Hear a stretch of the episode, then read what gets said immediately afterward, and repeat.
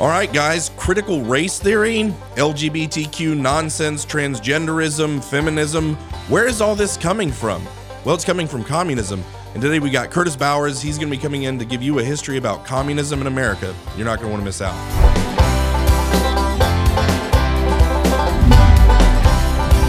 Welcome, everyone, to 1819 News, the podcast. I'm Bryan Dawson, CEO of 1819 News and host of this here podcast.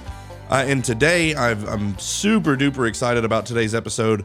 We're joined by uh, Curtis Bowers. Um, Curtis is a friend of mine. We've gotten to know each other over the last three or four years uh, as our paths have crossed at um, church things and different uh, kind of conservative events. Curtis is a, uh, a filmmaker. Uh, he has made the award award winning documentary.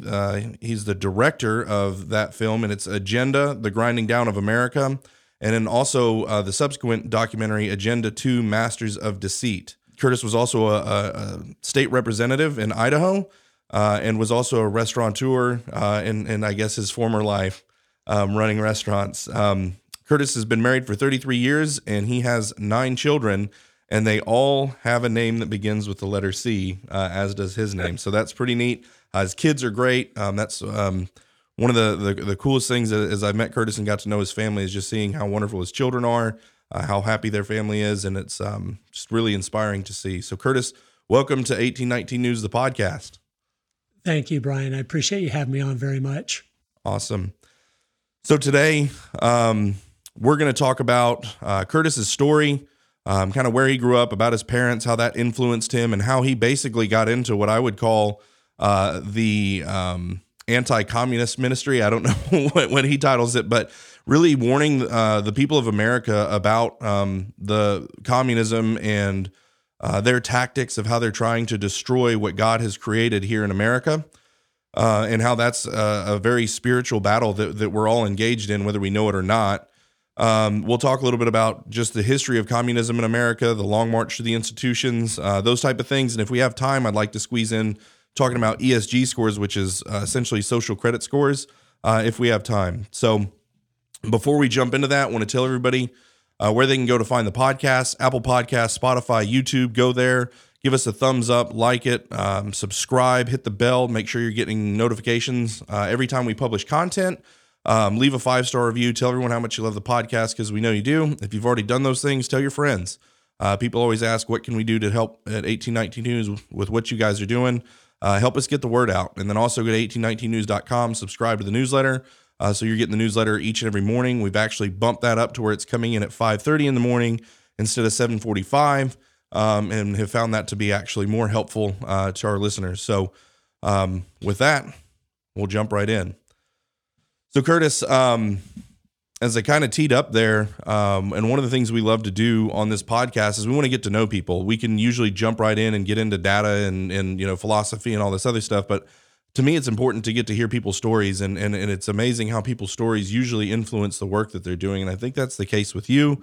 Um, tell us your story, where were you born, um, about your parents, and and kind of how that molded you into what it is that you're doing now. Well, I was born in Tampa, Florida, and to uh, two parents, both of which were wonderful. Um, they were Christians. They understood the times.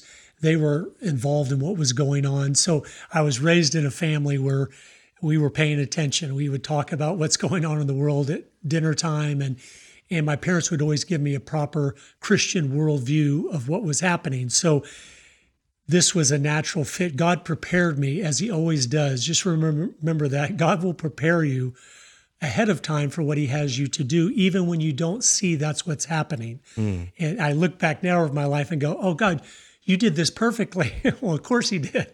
But but to me, I didn't know why all these little pieces of the puzzle were fitting together. Just a quick story that will encourage you tremendously but about my parents. It'll, it'll let you know more about me than anything I can say about myself. My mom and dad in 1961, they lived in St. Louis, Missouri my dad was full time in graduate school, getting a PhD in electrical engineering, and he was working full time for McDonnell Douglas. So, very busy. My mom was pregnant with my sister, and she had already lost four children in a row. And the doctor said, You can't get out of bed for the entire pregnancy. So, she didn't. but she used her time wisely. This is the, the parents I come from. She started reading books about what was going on in the world and then would let my dad know what she'd read. One of the books she happened to read, which changed the direction of their life, was a book called Masters of Deceit by J. Edgar Hoover. Mm. She read this book, and this is the head, the, the leader and founder of the FBI. And he wrote a book in 1958 called Masters of Deceit. And he said in the book, if you Americans do not wake up, these masters of deceit, the communists, are going to take you over from within he had had agents in undercover in all the different cells. And in that book from 58, he had a whole chapter, Bryan, on the church, saying we see them going into the seminaries, we see them mm. going into the divinity schools. He had a section on the schools. They're taking over the teachers' colleges and they're trying to get in charge of the curriculum. He had a section on Hollywood and everything else. Well, my mom read that and it shook her up and she gave the book to my dad and said, Jim, you got to read this. And, and he said, I'm too busy to read another book with work and school. But he finally read it. And then here's a couple in their early 20s. And this is a good example to all of us going, we can't do everything, but we can do something. And so this is what they would do. My mom would get all the St. Louis papers delivered to the house each day, and she'd read all the letters to the editor. And when someone, one of them was written by someone that got it, that understood the times, she'd call them up and realize we need to connect with them. We need to grow our network here. Mm. So she'd call them up and she would say, I loved your letter to the editor. Can you set up a meeting this Thursday in your home and invite all your family and friends? And my husband's going to come over and give a two hour lecture on communism. Mm. And they did this one night a week, even with how busy they were, because they were concerned about our country. Well, my dad tells me the story. He said, One night I came home, it had been pouring down rain all day. And right when I walked in the door, mom said, I got a meeting set up for you tonight. And he's like, No, I'm too tired. And she's like, Oh, you got to go. You don't know who might be there. So, this again is another encouragement to you listening. You have to be faithful in the little things. You'll never have a big thing to do if you have not been faithful in the little things. Mm. If you're trying to protect, protect and preserve the values here in Alabama, then you need to be doing that and living that right where you are. Well, he said, I drove across town in the pouring rain, and when I got to the meeting, because of the rain, only a couple people had shown up. But he was faithful anyway, and he gave the couple people there his two hour lecture on communism. When he was done, one of the men there came up to my dad and said, If half of what you said is true, we are in serious trouble. And my dad said, Well, that's why I'm doing this, even though I'm so busy. They became good friends. That man started borrowing all my dad's books and articles and things that he'd read. And in a couple months, he knew more than my dad. And he came to my dad and said, Jim, I'm going to quit my job and write a book about this. Mm. And my dad's like, my dad's like, don't get carried away here. um, he said, No, I checked my savings. I have enough money to last two years. So he quits his job. He researches for two years and writes a book. Well, he finishes the book January 1964, and he can't get anybody to publish it because he's never written a book before. So he self publishes it. Now, remember 64 America. Yeah. There's no internet. No There's Amazon. no credit cards. Yeah. If you want a copy of his book, you literally have to send him cash or check in the mail. It's not in a single bookstore in America. And out of his garage in eight months in 1964, he sold six million copies. Oh and when goodness. Ronald Reagan, and when Ronald Reagan was elected president of the United States, he said, I would never have been elected president of the United States if John Stormer had not written the book None Dare Call It Treason in 1964. It started the entire conservative movement in America. Wow. And so I tell you that to tell you be faithful in the little things. God's the one that parts the Red Sea, He's the one that multiplies the loaves and fishes. But I love that story right from my family, where God took my dad's little faithfulness and said, I'm going to do something with this. And so I guess, Bryan, a long story, but a good story to remember that we just have to be doing what we've been put here to do and let God worry about the big picture. And that's the people I was raised by. So that's why I was perfectly prepared to what God would call me to do later in life to, hey, you need to get involved in this fight to wake up people to the truth of evil people that are purposely trying to take down our country from within. Um, wow. And that does explain a lot. And that's why I think it's imperative that people tell their story rather than just the thing they're good at. And you, and to me, God uses story and God is the writer of our stories. And when you see someone's story, you can see what God's doing in that story and how he's making that story part of his story, which is history, right? And so That's right. um, that's amazing. Um, I and I've heard you speak numerous times, and I remember uh, we were at uh, the Wetumpka Eagle Forum meeting, and you and Becky did the I don't know what it was called, but essentially you were in one seat and she was in the other, and she just kind of teed you up. And I think you talked for like an hour, and it only felt like five minutes. And everyone in the crowd, there was you know tons of people there, and they were just like more, more, more. like we want more. Um, so I, I'm super excited to have you on and and and sharing your story and all this stuff. Um, so what? Obviously, that that was the building blocks to to open your eyes to the dangers of communism. But also, as I've heard you talk and have watched, um, we just watched Agenda with um, my family group. We've got a, a group of young men that comes over on Sundays that we're doing biblical manhood training with, um, and uh, we all sat down and watched Agenda uh, this last Sunday, um, just so that they they could see that, and also so I could kind of prepare for this this interview. And I, it's probably the third or fourth time I've watched it. But talk about your story when you were in college. I believe it was in Idaho, and the communist meeting that you went to, kind of thinking it was going to be this undercover thing with a bunch of hippies and that. Yes. Well, so again, so my dad is real good friends with John Stormer, who ended up being an author, but then he also became a pastor and the head of a Christian school in Missouri. But so in 1989, the Berlin Wall had come down, as everybody remembers. And then December of 91, the Soviet Union had dissolved and said, okay, we're done. And then John Stormer, that man who had been studying communism his whole life, he saw that they were having a meeting then the summer of 92 at the University of California, Berkeley. And he'd written so many books exposing communism, he knew he couldn't go. So he called me and said, Would you go to this meeting and see what they're talking about? Because communism's over. The whole world was saying that. It's over, it's done. And he goes, I wonder what they're going to talk about. So I went to this meeting at the University of California, Berkeley, where the Communist Party USA was breaking off a new group called the Committees of Correspondence. And I was there for three days, 12 hours a day of lectures and breakout sessions. And they laid out this agenda. They were uh, upset that the Soviet Union had needed financial help, so they had to kind of go to plan B uh, because they couldn't keep up with America and how successful we were. But they said, we're still now just going to double down on what we've been doing since the 30s anyway, is corrupting America from within. Um, so it will collapse on itself. And the three main things they talked about, they said we need to continue to do everything we can to destroy the family. And if you heard them talk about the family, they said it's a man made institution whose only purpose is to enslave women and brainwash children. mm. That's their view of the family. And we have to do away with it. So we need to continue to get behind the feminist movement to make women discontent with marriage and motherhood. We need to encourage people to not get married and just live together. And then we need to do anything we can to start pre, pre, pre K programs to get the children away from the parents' influence as soon as possible. So that was their plan for the family. Then they said we also need to do away with this evil uh, free enterprise system. It's so unjust. And they went on and on about it. And I'm like, what are they talking about?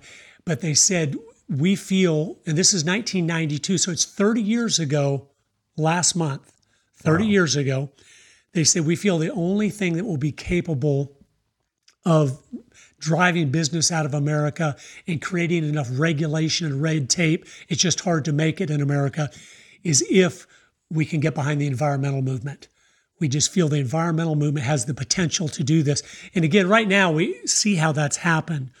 But in 92, I remember writing in my notes going, how would you do that? I mean, it didn't even make sense because the environment was just a fringe movement of people, you know, handcuffing themselves to trees in Oregon and stuff. It was not it was not mainstream at all. So you're like, how could you stop business with that? But they had a plan.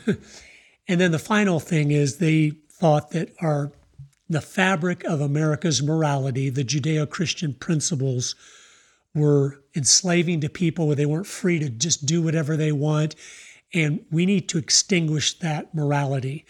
And we feel we've been very successful in many areas, but we feel the final way to eliminate all talk of morality and all standards is if we can get the American people to accept homosexuality. And that again, 30 years ago, that's what they said. And and so I looked at that and okay, I gave my notes to Mr. Stormer and went on about life and, didn't think about that meeting again until 16 years later in 2008 when I was a representative. Mm, wow.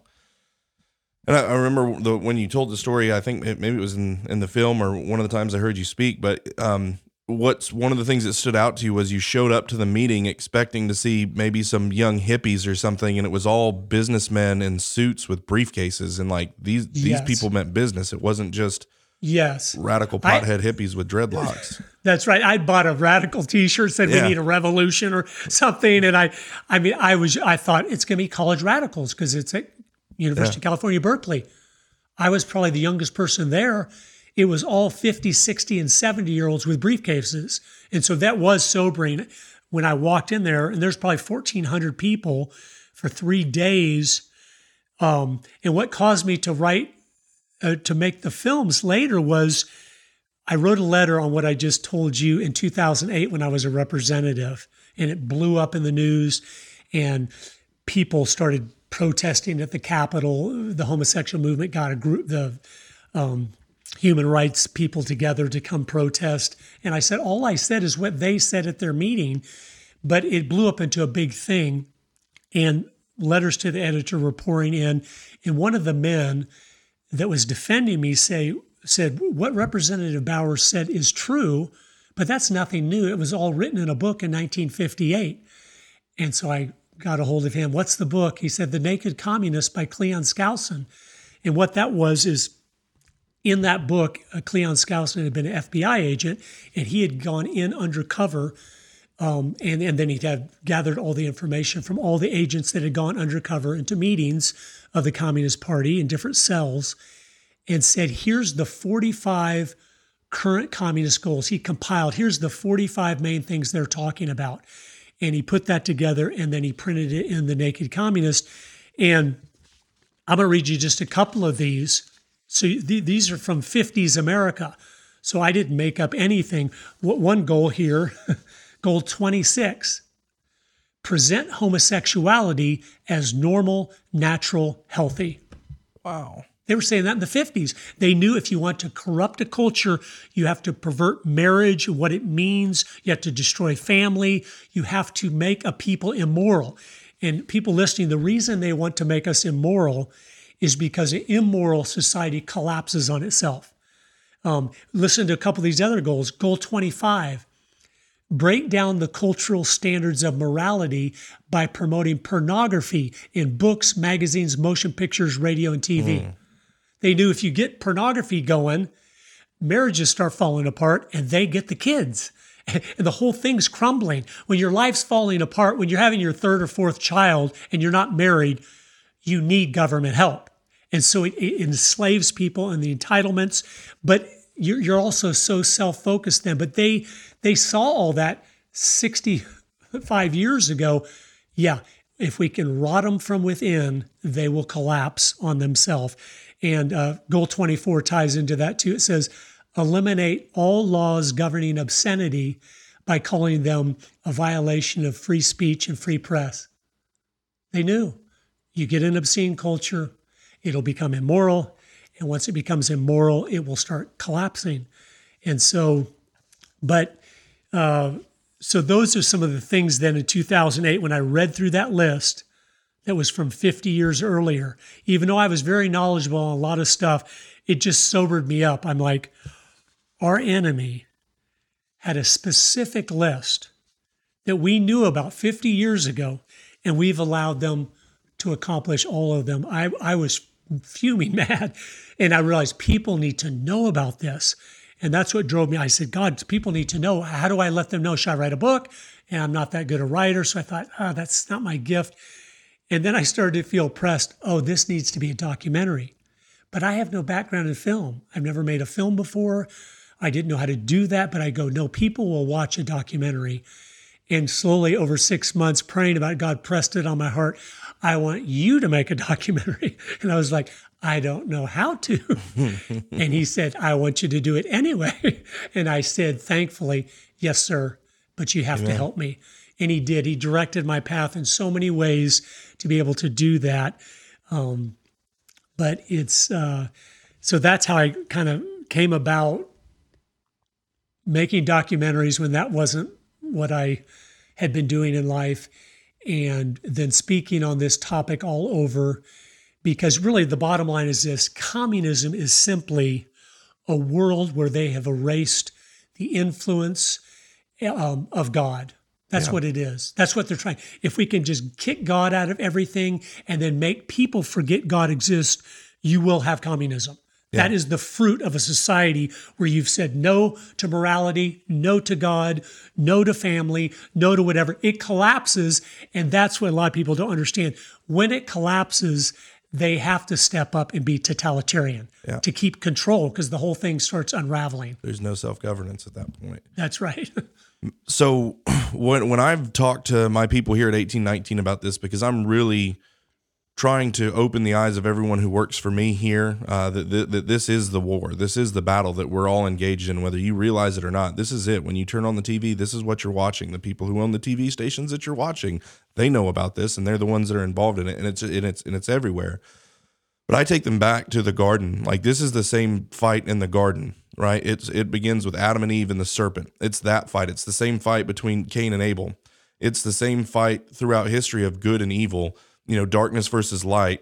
And then you see it manifesting itself throughout history in an east versus west, right? And and and and and now we see it more as a communist versus capitalist, but really it's it's evil against God is what it is, and and and it's manifested itself in these different ways. And we've tried to tell certain stories or look back on in history and, and frame it up however we want, but it's the battle that was in the garden. It's it's good against evil that's what it That's is, right. and, and, this is what we're up against. It's not, you know, there was days right. when when the Democrats um, and the Republicans, it was like, well, we think it should be thirty percent taxes. Well, we think it should be twenty. That's not what we're dealing with anymore uh, within our political parties, and kind of in that, we'll we'll get into where where where not only has the a political party been hijacked, but so many other things that have. Um, I came into this fight. Um, I I think Curtis, as you know, you do prison ministry, and this is one of the areas that we connected on. And specifically, I think um, it was Charlie, uh, one of your older sons, um, who came up and said he'd listened to my story, and and we talked about that, and he told me that you did prison ministry. But I got saved in prison uh, in Colorado. Uh, it was probably 2010. Um, I've told my story before, so I won't go into the whole thing. But I got saved in 2010, and and um, I believed in Christ and I and I started to read my Bible, but I didn't I didn't understand how that worked in other areas, and um, I still had kind of squishy politics, if you will, um, as far as abortion and all these other things. And I had a, a, friend in there who gave me a book, and the book was called "The Death of the West" by Pat Buchanan. Uh, and I read that book, and that was it. And and that's exactly what it is. Is it's talking about this exact same thing where um, there there is an intentional onslaught against everything that God calls good.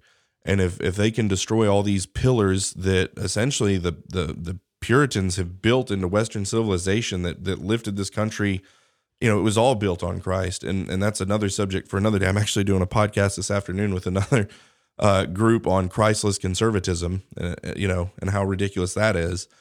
But um, you know they I, I always thought about it as these pillars that are upholding this beautiful civilization that that that is the source for human flourishing and all that is good and freedom and free markets and prosperity and all of these things. There's these pillars that are holding it up. And the communists have come in and they're basically like termites or pestilence into these pillars that are just uh, you know gnawing at these pillars until they collapse and this whole society is going to fall down. And so um you know, one of the things I've I've talked my audience through on a couple of occasions, but really want to get dig into, um, is the long march through the institutions. How how I remember reading it in the book was essentially they tried to move communism west by tank or to use biblical language to move it west by sword.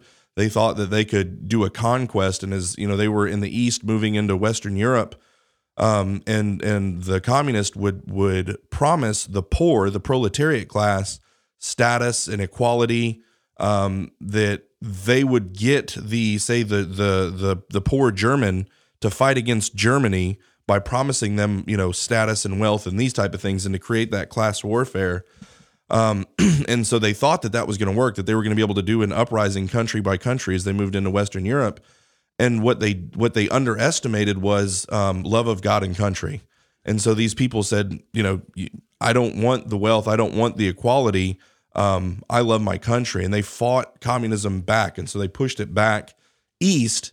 Um, and and that was essentially a lot of what had to do with World War One. I. I think I'm not the completely studied historian on it, but they said, okay, well, how if we can't if we can't win by tank, how are we going to do this? And they basically said, okay, well, um, we're going to win through culture and institution. We're going to have to, we can't invade, so we're going to have to infect.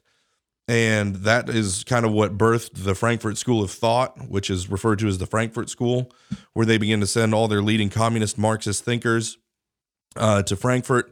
And then from there, that's where they, it was basically like a, a communist think tank on how they were going to destroy the West.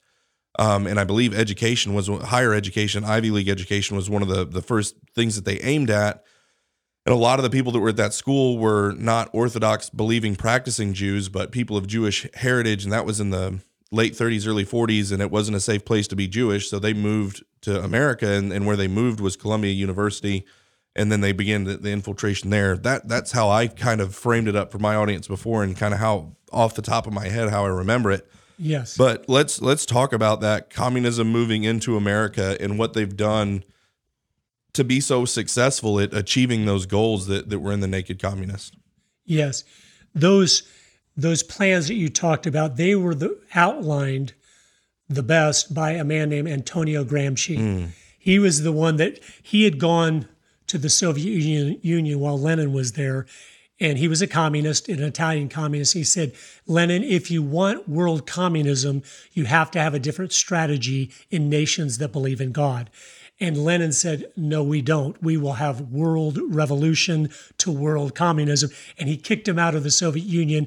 He went back to uh, Italy and was thrown in jail by Mussolini at the time.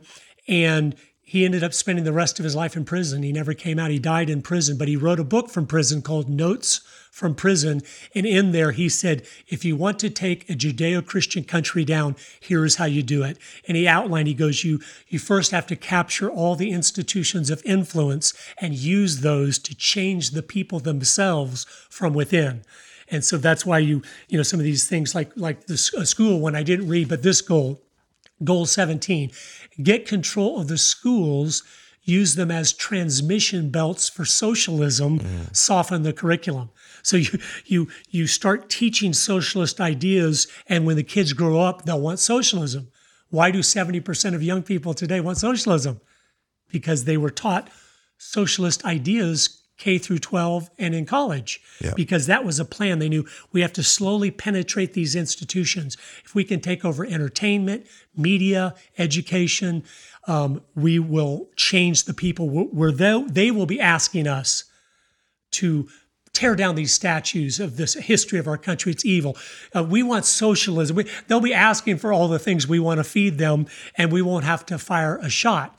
And but Antonio Gramsci is the one that understood that, um, and so yeah, it started coming into America really heavily in the 1930s with the Frankfurt School, but the person that brought all those intellectuals from the Frankfurt School to America was John Dewey, who was mm. the father of government mm, schools. Mm, Most people don't understand he was a radical already. He was a communist. He wasn't officially a member, but he was one of the first board members and people uh, of, of the ACLU, the American Civil Liberties Union. And a lot of people go, well, that's a liberal organization, but it's not communist. Its founder, Roger Baldwin, when he first started that, when they asked him, what's ACLU about? He said, the goal is communism, unquote. And for the first several years they were in operation, the ACLU had their offices in the Communist Party USA headquarters in New York City. So it was a hardcore communist organization from the beginning. And John Dewey was one of the original people involved with that. He was also a founding member of the Socialist Society in America, but he brought these intellectuals to America and dropped them down at all the top universities to start taking over education, to start breaking down the social fabric, the love of country, the, the Judeo Christian principles, just start slowly tearing those out where they're not acceptable. And so that's why our, our educational system is where it is today. A lot of people go, it's not working, it's a failed system. No, no, no, no. You, you missed the whole point. Wildly successful. It's, it's accomplishing exactly what it was yep. intended to accomplish. Produce, as John Dewey said, a student that will fit like a cog into our socialist machine. Mm. so if you want a kid to be a cog, where you just sit there and turn all day doing nothing, you have to have dumbed them down tremendously yeah. and beaten beaten out of them the independence, the creativity, the, the the desire to do something meaningful with their life. No, just beat them down where they're happy with bread and circuses, and then you can institute your your your plans. Yeah. I forget who said it, but um, you know, when they talk about socialism and teaching socialism in school, the and you'll you'll know right off the top of your head, but they said the goal of socialism is communism. That's Lenin, Lenin. Vladimir Lenin, yeah. who was the founder of the Soviet Union, said, We never push communism we as communists we yeah. push socialism because you have to have socialism before you can have communism yep. why it, a lot of people go why is that because it's very hard when people still have the f- private property and they still have everything it's hard for you to just take over that country because they have the businesses they have control of things but if you implement socialism where the government slowly takes control of all the different things then to go to communism is very, very easy because that they already have the levers of power in their hand. I, I like I'm grimacing as you're talking about this because I'm just like in my mind's eye, I can see it all happening. You know, and you know, exactly. you talk to a lot of these really wealthy people, and and I've I've been trying to get them to to wake up and fight. You know, the left has been investing billions and billions of dollars into education and media, and so what I'm most passionate about is those are my two subjects is education and media. Um, and trying to get them to wake up to the fact that, you know, it's, it's the weirdest thing. I'll go talk to them because they have so much money. They're like, you know, I don't mind paying 50% taxes. Well, well, the problem was it was 20, then it was 30, then it was 40, then it was 50, and then it's going to be 60, and then it's going to be 70. And yeah, sure, you might be good with 30% of your wealth, but I'm not, right? I don't have enough money to survive off of 30%. And what they're doing yeah. is they're the whole idea of the boiling frog, they're they're taking these people. if they tried to jump from 20 to 60%, there would have been a fight. But they're right. slowly eroding it and eroding it into where they're they own all the profits, they own all the the the mechanisms to create profit, they own and you know the, the state grows and grows and grows. And like you said, that's socialism. And then communism is when the government owns it all, essentially, right? Right. And that's that's the direction they're heading with the Great Reset, which I'm sure you've talked yeah. about and things. We'll bring you on to talk about that next. they're they're trying to ta- make it sound virtuous. Yeah. You know, like oh, you'll own nothing and be happy. You know, oh, isn't that a wonderful thing? Well, guess what? If we own nothing, what does that mean? It means they own everything. Yep. It's just simply communism, but repackaged for an idiot. So that he goes, oh, that helps the environment. If I own nothing and just rent everything that I use, okay i mean but that again they they are so confident in this because they've raised the last several generations yeah. so they know the kids are on board with this craziness and they know it's crazy i'm sure in their closed door meetings they're laughing at just the craziness that people will accept as oh yeah that little boy might be a little girl or this all this stuff you're like it's it's the most crazy evil thing you've ever heard of and they act like no, this is the new, strange and new. This is wonderful. So it's that's where we're marching. It's where they've always wanted to march. But like you said a little bit ago, a key part that you said, the end of all this, it is Satan who is their commander in chief. Yeah. And you ha- and you see that even if you study this. As I was studying this in detail for years and years, I kept finding groups like that were in Europe or different parts of the world and America that did not know each other. And they were marching to the exact same drumbeat. I was like, and I remember having dinner once with John Stormer, uh, who wrote that book, None Dare Call It Treason.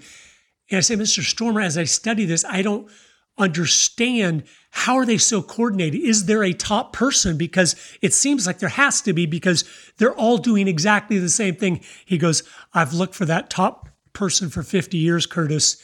And I found him when I read in Genesis chapter three about the serpent. Yep. That, that's that's why. So so the Karl Marxes, the Charles Darwins, the Friedrich Nietzsche's, George Hegel, all these people, they were useful idiots of Satan to eloquently put into words uh, a system to, to motivate people to create a system where God was not allowed.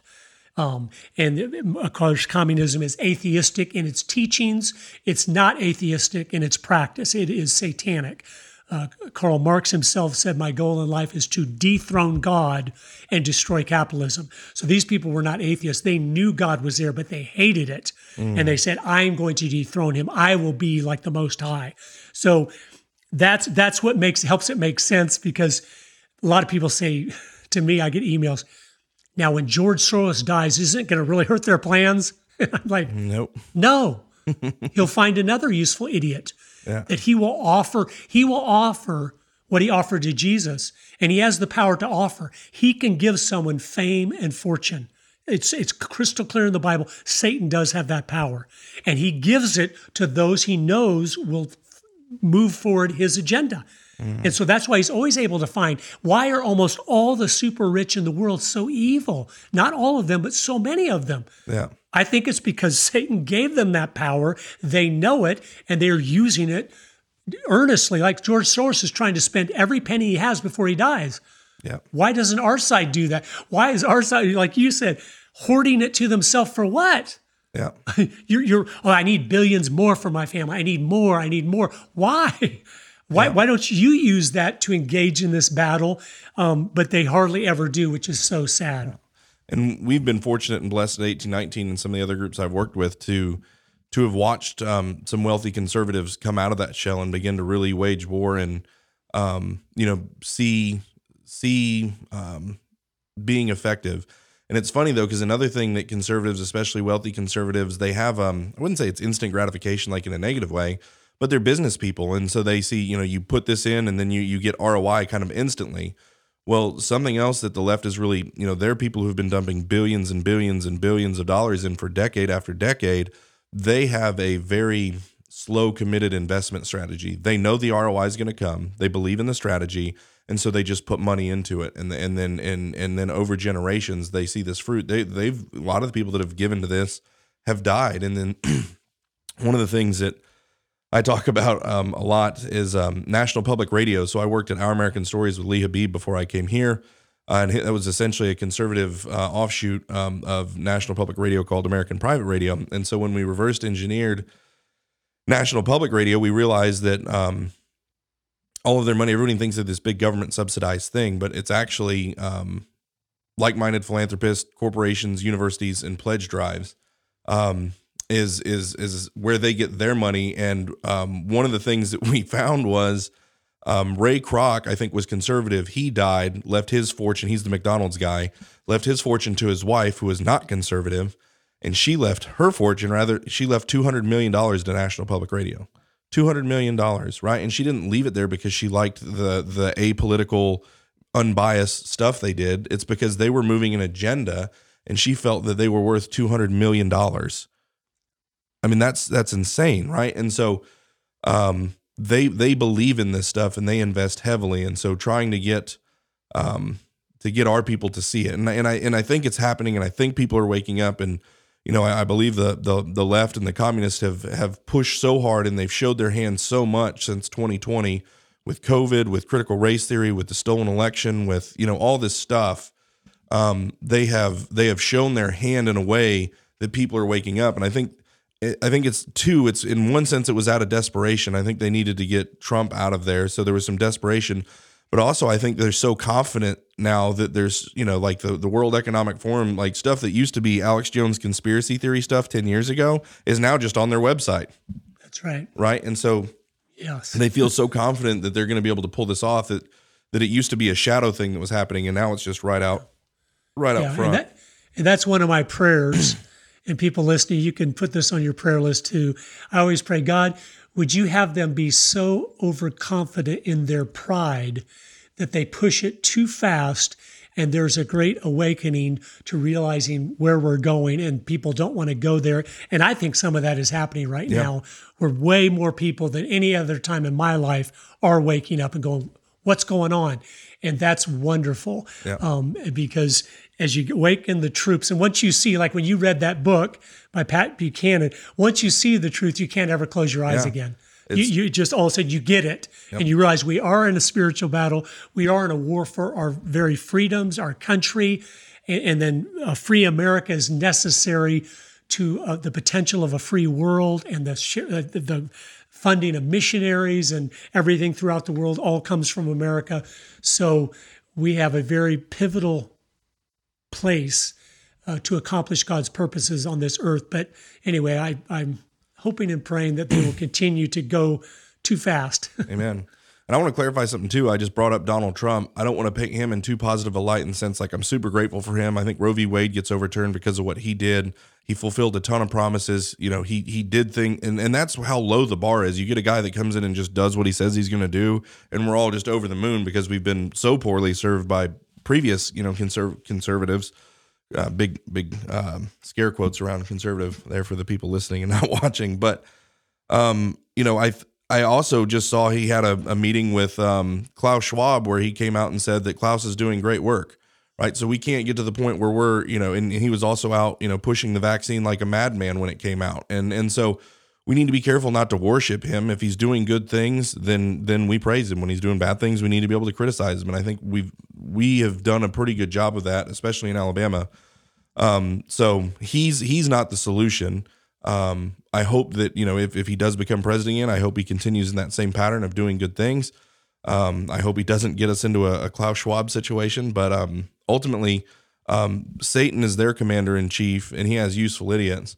Well, our master in chief, our, our commander in chief is King Jesus, right? And he's righteously ruling, sitting at the right hand of the Father, and he is our king.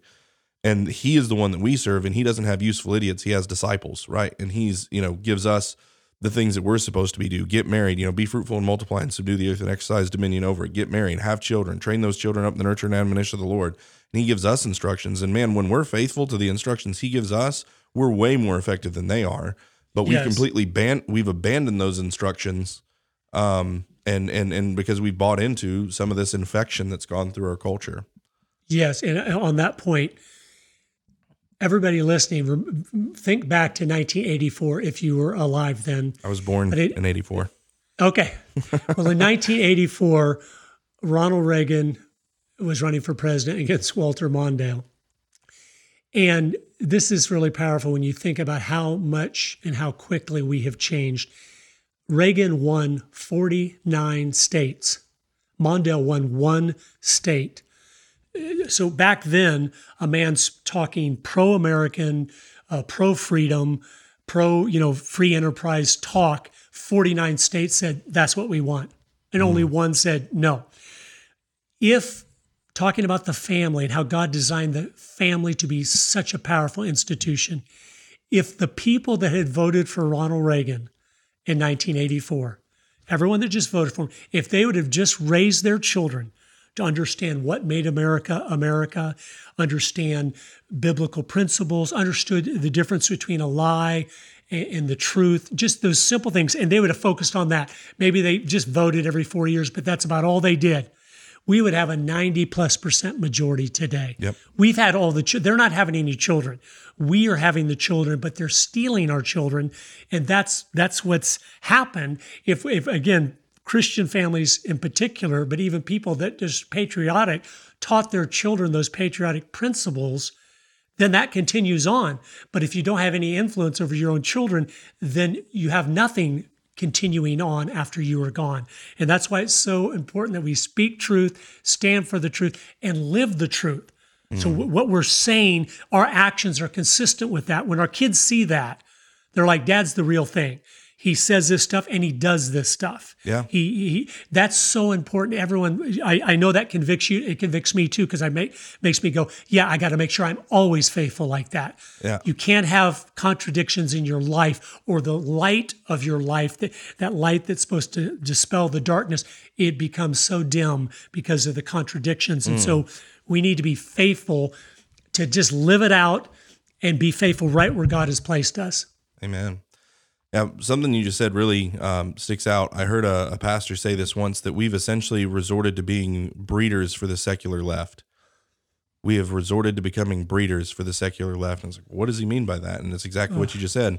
They're having about 0.7 children per family and really 0.3 per person because they don't even really do the family thing. I mean, they still do it because it's built into nature to get married and, and do those things. And so they're having like, you know, 0.7 per family um, and and you know conservatives are still kind of at that two mark, right around the you know um, reproducing at the rate of replacement.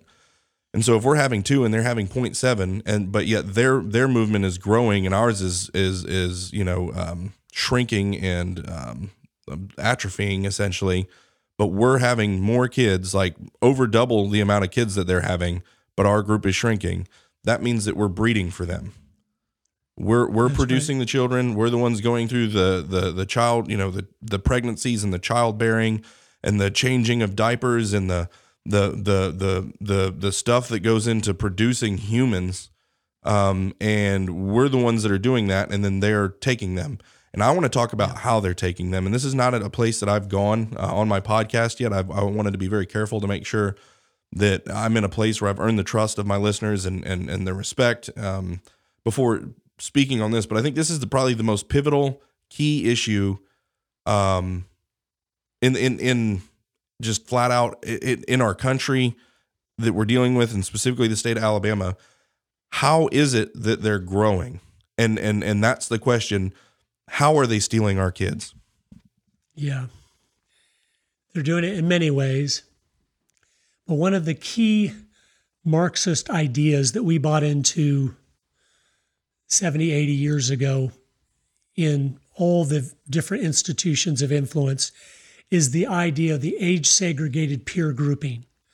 And what that means, if you don't haven't heard that term before, it's when you take children and you age segregate them. So you have all the 12 year olds together, all the 11 year olds together, all the 10 year olds together. And this age segregated peer grouping, it does so many things. And Karl Marx talked about this. It does so many destructive things and we don't realize it. Even in our churches, a lot of times we have Sunday school classes, different ages. And I know it sounds good and everything, but what it does is when you're 11 year old and all you hang around is 11 year olds, you are doomed to be the fool. I mean, you when everyone's just as ignorant as you are that you hang around your whole life, and then when you become 12, then you're still hanging around all those same people that are 12 now. So there's no wisdom to hand out to, to one another or to get from one another because you're you're just there with people that don't know anything either. And so it was very strategic where it, it, it so it does that, but it also then a key thing Marx talked about is it then it makes it very easy to socialize the child in when you've been around your, just your age group your whole life you're very susceptible to peer pressure because you've learned the day you walked into kinder, kindergarten with your red tennis shoes on and everybody else had white you learned uh-oh i'm going to be teased a system with when it does not have any leadership which is age segregated peer grouping, the bully always reigns over that, always rises to the top. So you always have the bully, oh, look at his red tennis shoes. And you learned, oh, I was so embarrassed, I'll never wear red tennis shoes again. And you learn to start submitting to whatever everybody else is doing. And you are scared to death you're going to be different in any area. And so that's why when the teacher says 4.6 billion years ago, this happened, you're, okay, I, I can't say anything different than everybody else is saying. So it whips people into submission. Mm. It, it makes them truly ignorant because they're not really hanging out with people. When my kids were young, my boys especially, I said, I want all your friends to be at least 30 years older than you. um, and they've gravitated. My son Charlie, when he was 12, if you'd have said, Who are your four best friends? All of them were in their 60s. And he they were good friends and they would teach him things but he'd come over and help them mow their lawn or something but then they'd teach him how to fix an air conditioner. And they loved that time with him because they had learned so much in their life. They wanted to impart it to somebody. And then a 12 year old kid loves being around an older man that actually does something for a living and knows about something where you can ask him a question. And he's like oh let me show you charlie how that works. Here's how a tractor works or whatever. And i saw that and then he was just not really interested in people his age as much. He had some friends his age, but he says they're boring because they don't know anything. And I go, exactly. And and so but but that's a key thing. We have to the Bible says he that walketh with wise men shall be wise, but mm. the companion of fools will be destroyed. Yep. If you're not walking around wise men, if your children are walking around wise men, they're not going to be wise. Yeah, and talk about a companion of fools. A perfect picture of that is going to the public school system and see a bunch of kids hanging out with each other. That is yes. literally a companion of fools. It's not saying that they're stupid or anything like that, but they they don't have wisdom. It always sinks to the bottom yes. too. All it takes is one kid in the class to have the bad magazine with them, and that's yep. what everybody's doing. Yep. It, you know, that's the thing parents don't get. I used to be a high school math teacher, so I was in this system, and I say I just realized as I started having my own children raising them, I'm like, I can't put my kids in there, even if the curriculum was good. Even if the teachers was good, the culture would still be rotten because the kids, again, it's this atmosphere where it just it, it, it makes everything sink to the bottom. I just remember the hallways, some of the things kids would be talking about with young ladies there, and just vile, wretched things. This is in the schools in Idaho. 20 plus years ago. Yeah. They weren't they weren't even near the bottom. And I was like, it was it so violates you just here walking down the hall, even if everything else was good. And uh, anyway, so but that's through that age segregated peer grouping, they were able to take our children from us without us noticing. Because, yeah. oh no, he needs to go to Little League with his age group. He needs to go to church with his age group. So they're not even there with the parents. Yeah. He needs to go to school with his age group. He needs to go to everything It's his age group. So his whole life is away from his parents with people that are as ignorant as he is or she is. And then if people have bad intentions, it's so easy then to manipulate them at that point because they're sitting ducks. They don't know anything about anything. So whatever you tell them becomes the truth. Yeah.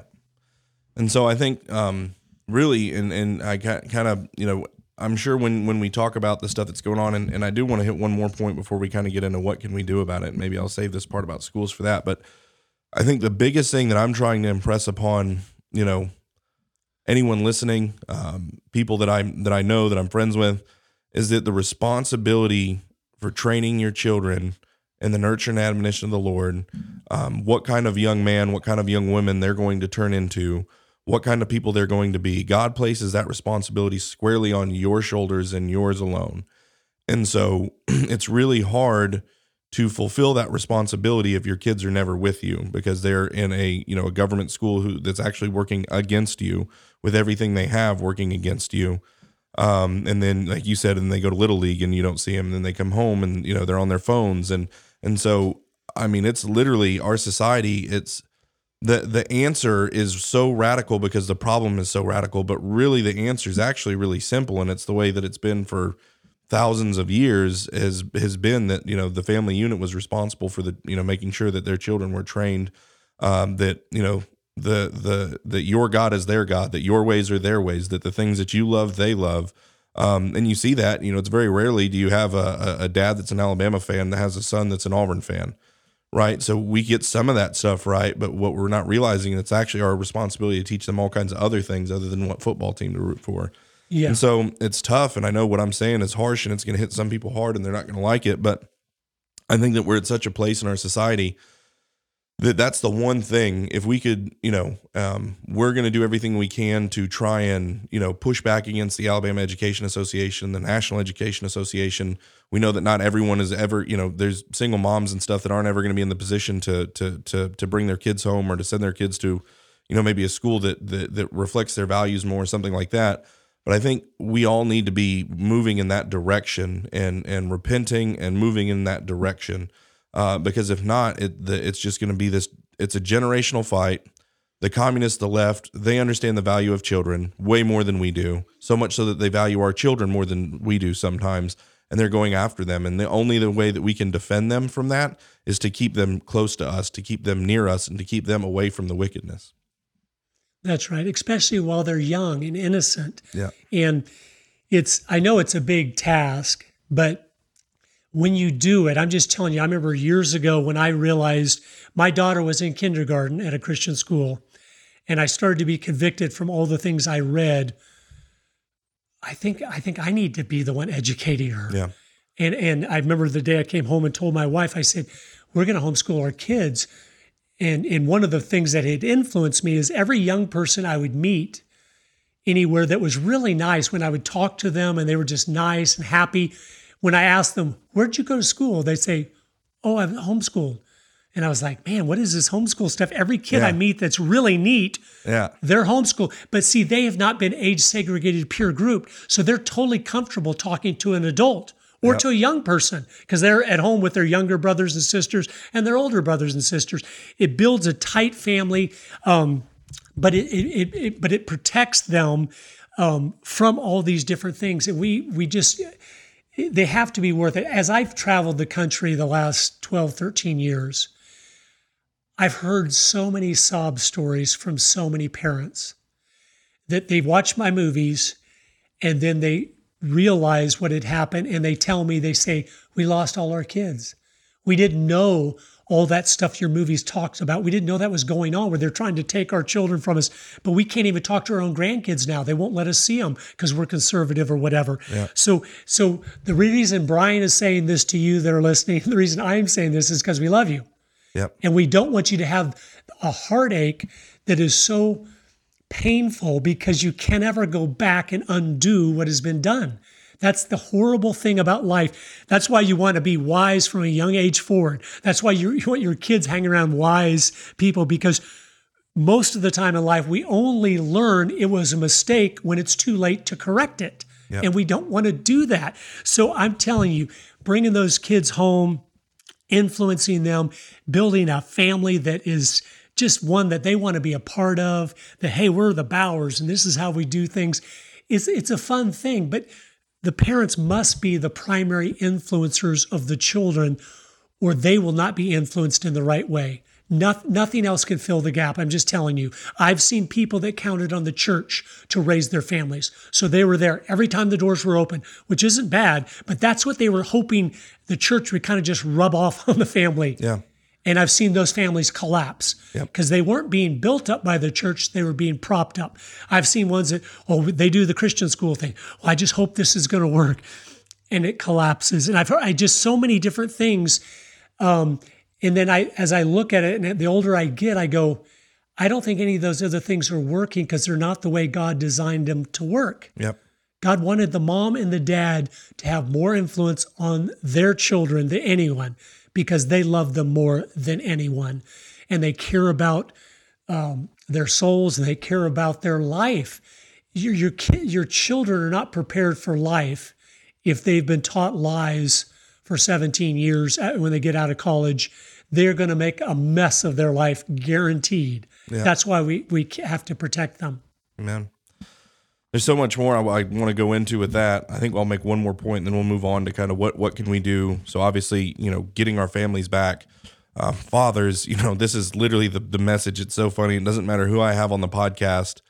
Um, you know, it's supposed to. We were initially going to be like a news and culture podcast. What's going on in Alabama? Uh, let's bring on a country music singer. Let's talk about barbecue. You know, something like that. But but at the heart of 1819 News is trying to get our state back. Trying to get our state back. We have incredible people um, an overwhelming amount of people who believe in God and profess the name of Christ. Um, hardworking, independent. God, it's why you moved here, right? This is why you you Yes. you moved to Alabama is because of the culture and the people here. That's right. And so we have it, and then our legislator, or you know, our legislature, um, every four years they reflect the people when they come out with their shotgun and their Bible and talking about how much they love Jesus and Donald Trump um, to get elected, and then for the next four years they go in and legislate like New York Democrats, right? It's and, and it's crazy, and so this is one of the problems that we wanted to solve. And it was how can we fix Alabama? We want to fix Alabama. We want to use the power of this media outlet to inform the people of Alabama what's going on, uh, and also um, to encourage them and teach them how to do the things they can do to take back the state because you know there's a lot of people that are with their heads popped up looking around that maybe they were the ostrich with their head in the sand before but now through the critical race theory the covid stuff the election thing that just happened uh, the transgender movement you know with kids you know uh, mutilating their genitals and you know um, boys dressing up as girls going into girls locker rooms and raping them and, and and all this stuff like you can't keep your head in the sand anymore. So now there's all these people with their heads popped up looking around. What can we do? We want to be a source that can help point them in in um, in the right direction. And so every time we get someone on the podcast, and I'm talking a, a wide gamut of people have been on the podcast, and we come back to, well, what what's the what's the biggest problem in Alabama? Fathers, men. It comes down to men, specifically men, men and fathers. Um, they're either absent, abdicating, or effeminate, or um, just not active fathers. Uh, and then also pastors, um, weak and cowardly pastors, which is another thing we didn't get into um, about how the communists have gotten into the seminaries, and the seminaries have been teaching this watered down, weak gospel that bends its knee to the God of secular humanism rather than to King Jesus. Um, man, we're just gonna have to have you back on because I think we're at, yeah, we're right at getting coming up on the hour mark. So, um, the one point I do want to make back on the family thing, and um, the the Bible gives a, a, ton of instruction in the Old Testament about how to raise your families, and a lot of us have separated the Old Testament from the New Testament. And we don't go to the Old Testament for that wisdom and how to live the way that we do the New. The Old Testament, Deuteronomy six talks about teach these things to your children, talking about the law and the ways of God. When you sit in your house, when you walk by the way, when you lie down, and when you rise, that's all the time. You need to always be teaching these things, always be training your children, always talking to them about God, always, always, always, and and so but then you go into Ephesians 6, um, and it says, you know, children obey your parents and Lord, for this is right. But it also goes into uh, train your children up in the nurtured parents, train your children up in the nurture and admonition of the Lord. And we hear nurture and admonition, and we've heard that verse so many times, we just read right through Ephesians and we don't know what those words mean. Nurture and admonition is translated into nutheteo and paideia. And so Nutheteo is a form of biblical counseling. We call it nutheteo from that word that, that means to confront sin. And so we should be confronting sin in our children's lives, correcting them, pointing them back to Jesus. But the word that I'm really after is that paideia word. That word paideia, what that is, is it's a word that comes from the Greco Roman culture um, that Paul is borrowing from. And it was a very controversial word in, in, in that time, very much the way if you said conservative or Republican now, it, it, it incites feelings. Whether you like it or you hate it, there's a feeling that comes from it. It wasn't just an empty word like camera or light or something, it's a charged word. And Paul says, raise your children up in the paideia of the Lord. And what the paideia was, was a form of Greco Roman pedagogy in child training. And what it means is to absolutely enculturate your children in a Christian culture not cultural Christianity. That's not good. But what that means is that your children. Um, so when Greeks talked about paideia, they said, "How do we make sure that our children turn into Greeks? How do we make sure that our our you know we're Greeks? We want our children to be Greeks. We want, as I said earlier, um, our God needs to be their God. Our ways need to be their ways. You know, their loves are you know our loves are their loves. Our affections are their their affections. And it's and it's building these things into our children so that we're essentially replicating ourselves." That was paideia, and it was a very um, strong word in that.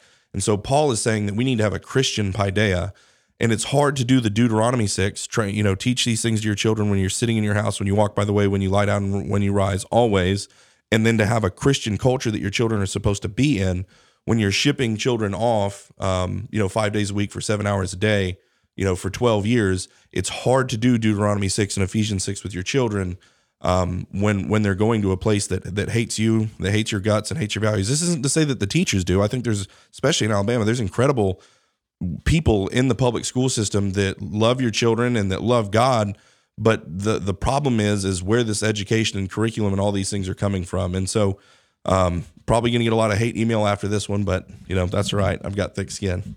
So what what else can people be doing, Curtis? Um, you know, the left we see has a plan. Uh, they have a plan what what should our plan be? How can we fight back? So take back our families is number one. What what else can we be doing? Well, I, getting involved. I mean, what you're doing here at the 1819 project, um, we all need to be supportive of that. Um, Uh, those listening, I'm going to go as soon as we're done with this podcast and pledge. I'm sure you can do that, twenty five dollars a month or whatever, yeah. forever to help what you're doing. I encourage people listening. That's a simple thing. Yeah, sacrifice one meal out a month Yeah. to support them and what they're doing so they have the the funds to make a bigger influence and a bigger impact. Yeah. Then listen to these things so you know what's going on. Here's what's going on in Alabama. I think we really need to focus on Alabama. I think our country, as far as 50 United States, that's that's done. I, and I know that's kind of hard, sober sounding. There's just no way the Californias and New York, they're all going to be unified with us ever again. We are a country that is so divided. Half the country wants to go this way, and half the country wants to go the opposite direction. Well, when that's the case, there is no compromise. You're going one direction or the other. And so I think we need to back, bu- double down on the states. That's why we came to Alabama. I, I thought this is a great state that has a lot of fiber still there. And so you taking that seriously, where you're involved in elections, you're involved in getting the best people possible, starting at the local level up to the, the state level. And then you hold them accountable when they lie to you and say, I'm for this, and then they don't support that. Yep. And and so we keep working on that because that's loving our neighbor, because we're, we're trying to make Alabama the best state for everyone. And that's what we need to do. Uh, like you're talking about the, the father problem. If you're a father that's not plugged in, you're probably not listening to this, but you need to be. That that's your number one objective of your life is to raise the next generation to, to obey and follow and love the Lord. I mean, that, that's the point of life. You might do different things for work or whatever. Those are relatively unimportant in the scheme of things. Whatever you do is honorable because it's providing the funds necessary so you can raise the next generation. Yeah. That's why, it, but we focus just on the money, which God said, oh, that, that's meaningless. And we don't go, no, no, if God's blessed me with a little extra money, what does He want me to do with that money? I need to do something with that. It wasn't for me to have it in my bank account when I die one day. It was to use. And so we need to be thinking like that. We need to, whatever church you go to, you need to encourage the church to be engaged in the community in a meaningful way, an educational way of teaching them biblical principles so they'll know who to vote for and they'll know how to to to what we're trying to obtain here in Alabama. Um, I think there are just so many different things, but the it was probably 23 years ago. I heard a talk a guy gave about homeschooling. And we weren't homeschooling at the time. And he laid out a vision of how the family was a multi generational institution mm. where, where you're part of something way bigger than yourself. Yeah. This thing is generationally. And he said, we as fathers need to direct it where it's going to be faithful for generations because hmm. of our influence. And it, it so inspired me. I was like, oh, I want to do that. I felt kind of overwhelmed on one hand, like some of you might, like, where do I begin? You begin by taking one step in that direction. And, and you start praying, God, would you help me know how to do this best? But I, I just look at that influence and then how I've worked now for 23 years to try to keep refocusing us as a family on being faithful Yep. on, on, doing what God would have us to do. And when I moved down here, Bryan, to Alabama, one of the negative things was I thought, oh, I've got a few kids that are married and have families, and I hate leaving them, which is a big deal. Well, about six months after we moved down here, they said, both families, hey, can we come and move ne- near you down there? We love being around your influence. And I'm like, sure. And I thought, but, but I but I thought parents listening to that, I thought, and I'm thankful to God for this. It's not me, but He got a hold of me in His Word and through other people influencing me. And I said, I want to try to be a man leading a family that is pleasing to you and it's a blessing to all that are involved. And and them choosing to come down and being here and, and raising the grandchildren around us and my other kids that are getting close to marrying age they're, I asked them, or do you think you'll try to live around us? And they go, yeah, unless God calls us to a mission field or something. And I'm like, eh, that's it's that's what gut family was supposed to be. I get more joy out of that than you would get out of if you someone gave you a two week trip to Hawaii or whatever you think's neat, Yeah. and it's every day because it's right there. God intended that family to be a blessing to you like nothing else, and a lot of us aren't utilizing that because we haven't invested in it to make it something where the relationships are so sweet and enjoyable. And there's not perfect. There, there's issues, but you work through the issues because you have such strong relationships. Um, And it's that's what God intended all of us, regardless of how much money we have, to enjoy and to be a part of. Amen. My prayer is that a hundred years from now, I'll have a thousand times the influence I do today by my children being faithful in raising the next generation after them to serve and follow the Lord. And that they will teach them, you have to teach your children to serve and follow the Lord. And so it'll be something that God, if, if He blesses, will have a huge impact. Amen. That's so good. Well, Curtis, thank you again um, for joining us. I'm going to try and make you a well, not try. I'm going to do everything I can to make you a regular guest. Uh, that'll be uh, incumbent upon your time schedule because um, I, I think the, the, the message that God has laid on your heart to come and share uh, is very much in line with um, what we're doing at 1819. So, uh, thank you uh, so much um, for joining us. And, and quick, where where can where can they find you? I want to tell people first. Agenda, you can get it on Amazon, or I don't know what is the best way for them to watch Agenda, uh, the Grinding Down of America, and then Agenda Two, the the sequel. What's the best way they can find that? Yeah, if you want to just rent them, you can do that on Amazon. Yeah. And then we have a website, agendaweekly.com, where I do kind of a weekly update to the agenda. Um, and that's a subscriber based thing, but that's agendaweekly.com. And you can buy the videos there too if you'd like to. Okay. And is it what is it? I five dollars a month? Is that what your yes? My, our subscribers that, and we provide a news brief, prayer and action items, and then a video of me kind of going through a topic that's relevant to today, so you understand what's going on uh, without having to spend your whole week trying to figure out what's going on. Yeah. To save you save you time. That's it, and it's it's very good, guys. I, I highly recommend you got going there. And you said it was agenda.com. Weekly. Agenda Weekly. Agendaweekly.com. agendaweekly.com. Go there, subscribe to it, and I'm telling you, buy the documentaries. You will not be sorry. Um, I went and bought it again. I think I have the hard copy somewhere, and I just bought another one on Amazon anyway because I know we're going to be watching it again. Definitely worth your while. Uh, it's a life changing movie. I uh, hope you guys enjoyed this.